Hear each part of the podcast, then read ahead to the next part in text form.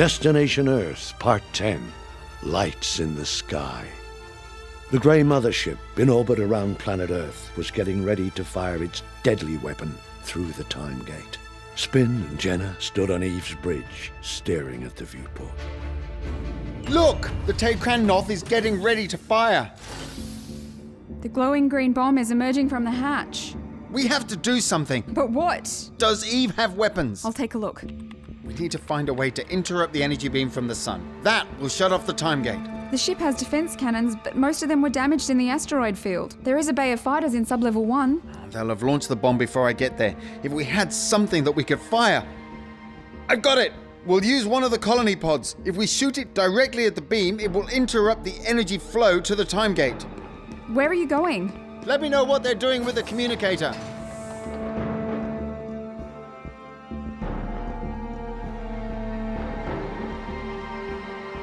I'm taking the ground car to the central hub. The bomb is charging. They're about to fire. I'm at the central hub. Hurry! I'll have to pick a pod that is pointing directly at the energy beam. This one. Too late. The bomb's on its way. I'm launching the pod. The pod is away. It's flying towards the energy beam. The bomb is almost at the gate. The pod has interrupted the beam. Just in time. It cut off the power supply. Time gate collapsed just as the bomb passed through. It impacted harmlessly on the ice planet. I guess it doesn't work in the cold. We won't get lucky a second time. The Taekran Noth is releasing a swarm of fighters. They're heading right for us. Spin. Spin, do you read me? Garvey! Great to hear your voice. Where are you? How did you get here? I'll explain later. We've recovered Adam and activated his weapon systems. We're in a bit of a fix here. Do you think you can help us out? What's in it for me? Well, fame and glory is the savior of the human race. Sounds good. There's a swarm of grey fighters heading towards us. Can you keep them busy? We'll try.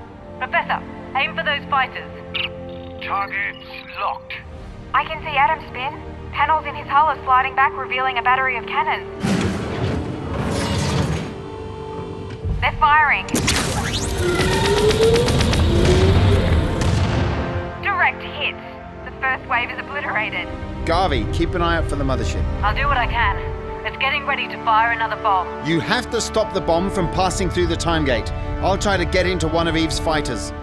You think you can f- with my home world? The Grey Mothership is out of range, but look, I'll try to hit that relay station.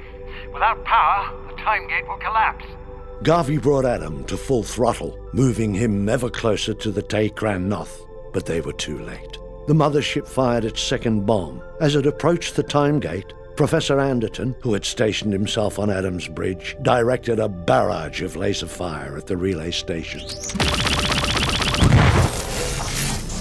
A direct hit! Too late. The bomb is passing through the time gate. We've failed. No, we haven't. How do you know? We're still here. Had the bomb gone back in time, we would have disappeared in a space time paradox. Fair point. I must have hit the relay station just as the bomb went through. I, I noticed a momentary flicker in the time gate. If the relay station controls the gate, the laser fire may have disrupted their computer, sending the bomb to a completely different time period. Anderton's analysis was correct. In fact, the bomb had suddenly dropped from the sky above a lush rainforest 66 million years before Homo sapiens ever walked the earth. It landed in the soft grass in an area that would much later be named Mexico, wiping out the dinosaurs and posing a riddle that future paleontologists would never solve. But back to our heroes. In orbit around future Earth, the battle for human survival was far from over. The Taekran Noth fired again. Just in time, Garvey had moved Adam between the green bomb and the time gate. The deadly sphere broke through the viewport of one of the colony pods and collided with the far wall. It fed on the mold and other biomatter that had grown within. As it reached critical mass, the wave of death began to spread through the ship. Professor, come back to the blizzard now. The bomb hit Adam. I'm on my way. I- I'm climbing up the ladder. Hurry up, Professor. Adam's hull is compromised. The ship is depressurizing. Almost there. Ah, ah, I'm being sucked down. Hold on, I'm coming. Too late, Garvey. I'm here! Give me your hand! I'm closing the airlock. We have to take off before the bomb wave jumps to the blizzard. I'm on it. Garvey returned to the Blizzard's cockpit and started the engines. They left the infected colony ship behind and engaged the Grey fighters that were homing in on them. Meanwhile, Spin had reached Eve's flight deck. The fighters were ancient. They hadn't seen action in eons, and yet they were in surprisingly good condition. Jenna, I've reached the fighter bay. Set Eve on a collision course with the relay station. I'll try to stuff something down that bomb hatch. And what's that? Myself. Spin took a spacesuit from a locker in the wall, got into the nearest fighter, and launched it into space. Do you read me, Garvey? Loud and clear. I'm in a rusty piece of crap fighter, trying to keep those greys away from me. You're joking. They're buzzing around me like a swarm of angry bees. Good. I might get to the Taekran Noth unnoticed.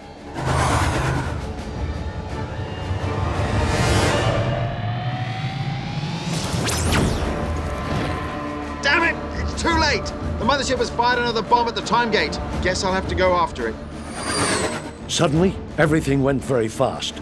The bomb passed through the time gate, but so did Spin, who wrestled every last bit of speed from the old fighter's engines. Two Greys spotted him and followed him through the gate. Just as they had passed through, Jenna crashed Eve into the relay station, sending the energy beam, which had powered the time gate, sweeping through space. Instantly, the time gate flickered out of existence. The beam cut through everything that crossed its path. The Grey mothership tried to take evasive action, but it was too late. The energy beam cut through the outer hull. The Tay Noth split in two and instantly depressurized, leaving no one left alive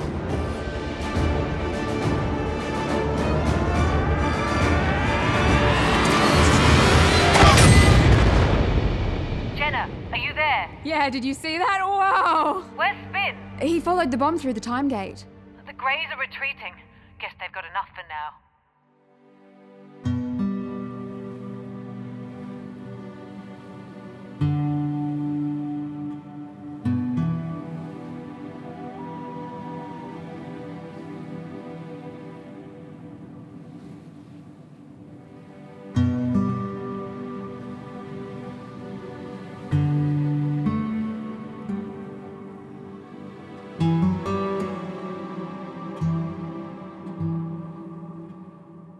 June 13th, 1947, was a Friday, but Sheriff Francis F. Baxter wasn't a superstitious man.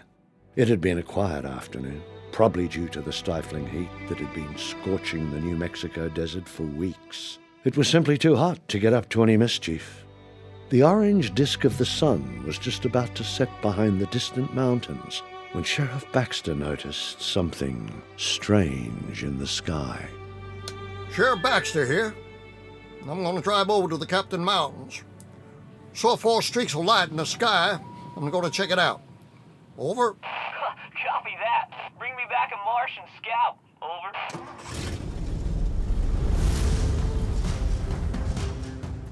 High up in the stratosphere above the New Mexico desert, three ships chased a glowing green ball of death as it fell to Earth.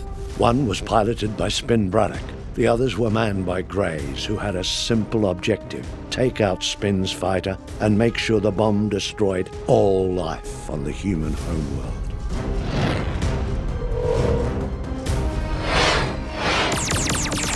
Damn it, that was too close to comfort. I have to shake them off my tail. Hmm, There's a cloud just below me. Suddenly, Spin's craft dropped out of sight and disappeared inside the cloud. The Grey pilots checked their scanners, but Spin's fighter was nowhere to be seen. As they passed the cloud, Spin dropped down behind them and took one of them out with a well aimed blast.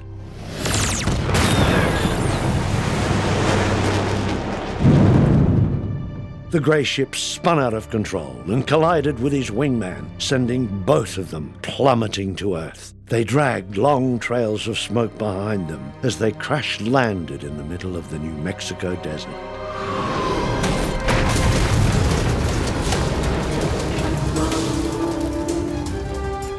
But Spin had a far bigger problem. During his skirmish with the Grey fighters, he had lost sight of the bomb that was still on its way to kill his homeworld. He had to stop it by any means. Where are you? Where are you, damn it? There, just below me. Let's see what you say to my blasters. No effect! The bomb just absorbed the blasts. What am I supposed to do now? I have to stop it from touching the surface of the planet. Think, think! Really? That's the best idea you've got? Okay then! It was a stupid, reckless, boneheaded idea that would never work. It was also the only thing that Spin could think of. He dropped his fighter below the bomb and matched its speed so that it was hovering directly above him. Both fighter and bomb were still plunging to the ground at breakneck speed, but relative to each other, they weren't moving at all. Then Spin activated his ejector seat.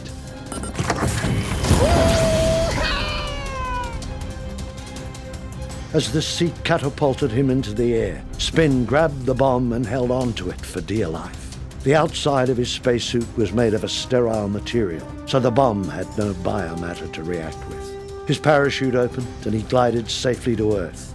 In the distance, his old fighter collided with the ground in a ball of flames. Spin lay on his back, clutching the glowing ball in his arms. As if it sensed that the ground was near, the alien device pulsed with an angry green light.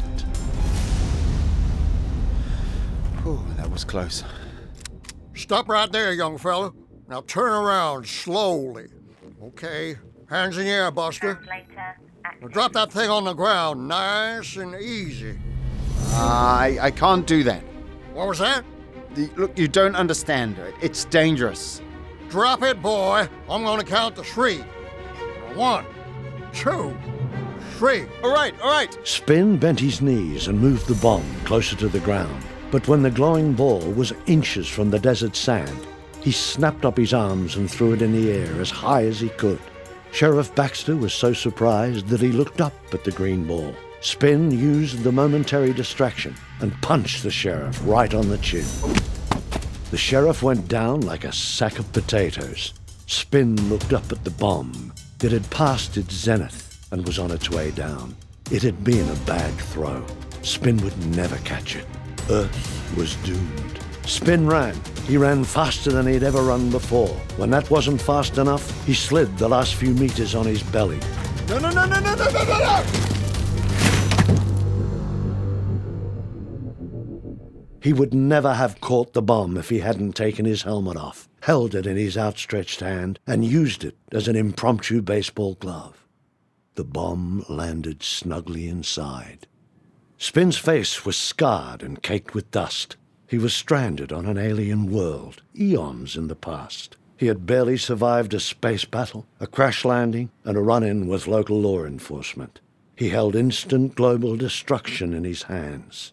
Spin looked to his left and saw endless desert. He looked to his right and saw the same. Then Spin Braddock laughed.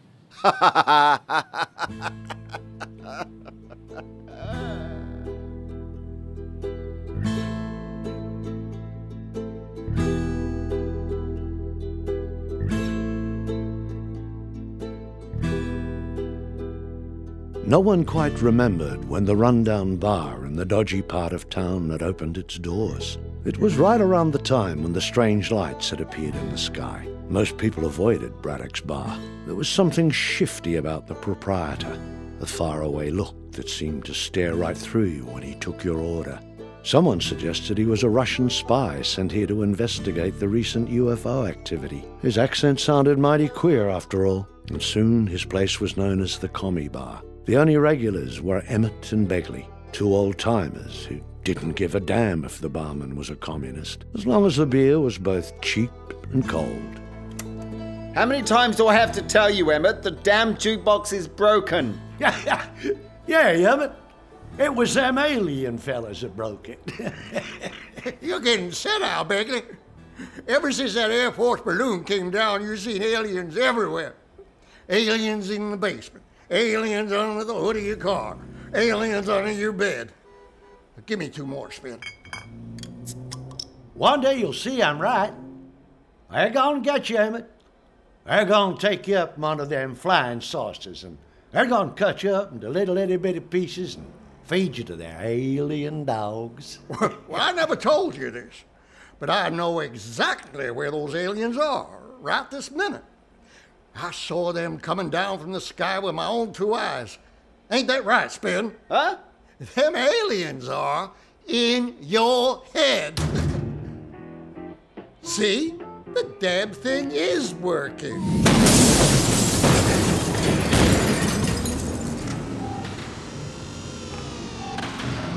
Emmett's rant was cut short by a spaceship crashing through the window.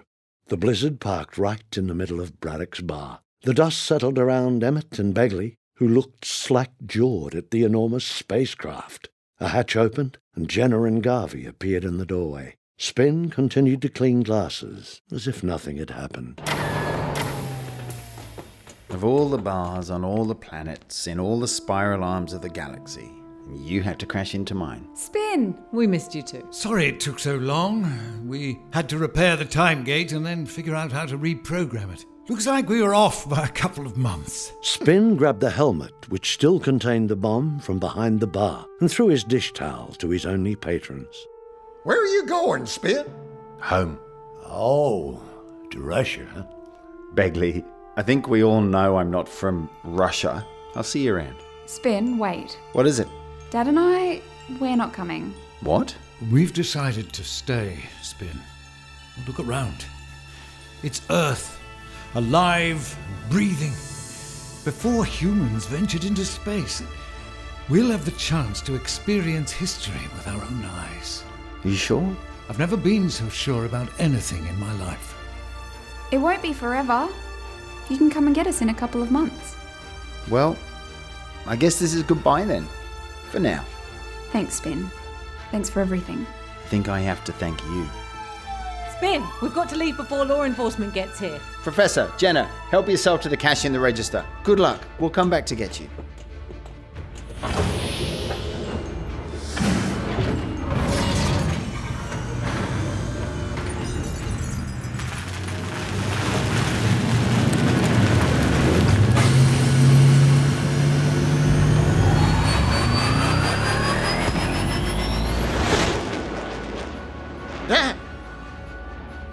Was a spaceship. Told you. oh, yeah. The blizzard swooped over the city of Roswell and zoomed off into the night sky. She passed through the time gate and disappeared. Our heroes had succeeded. They had found and saved the ancient human homeworld. But the Grey was still out there. The search for good old planet Earth was only the beginning of their adventures.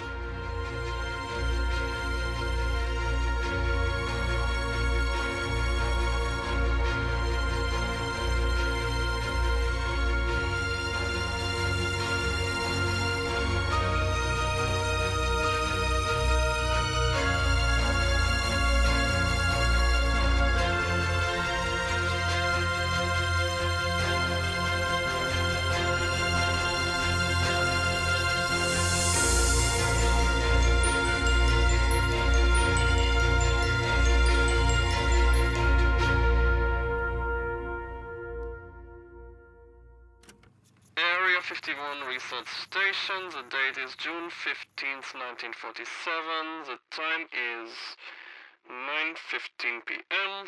Subject is a large humanoid creature. I'm going to start with an incision into the thorax. Take a look at the internal organs. That's funny. It's alive. My God, the thing is alive! Ah, ah, ah!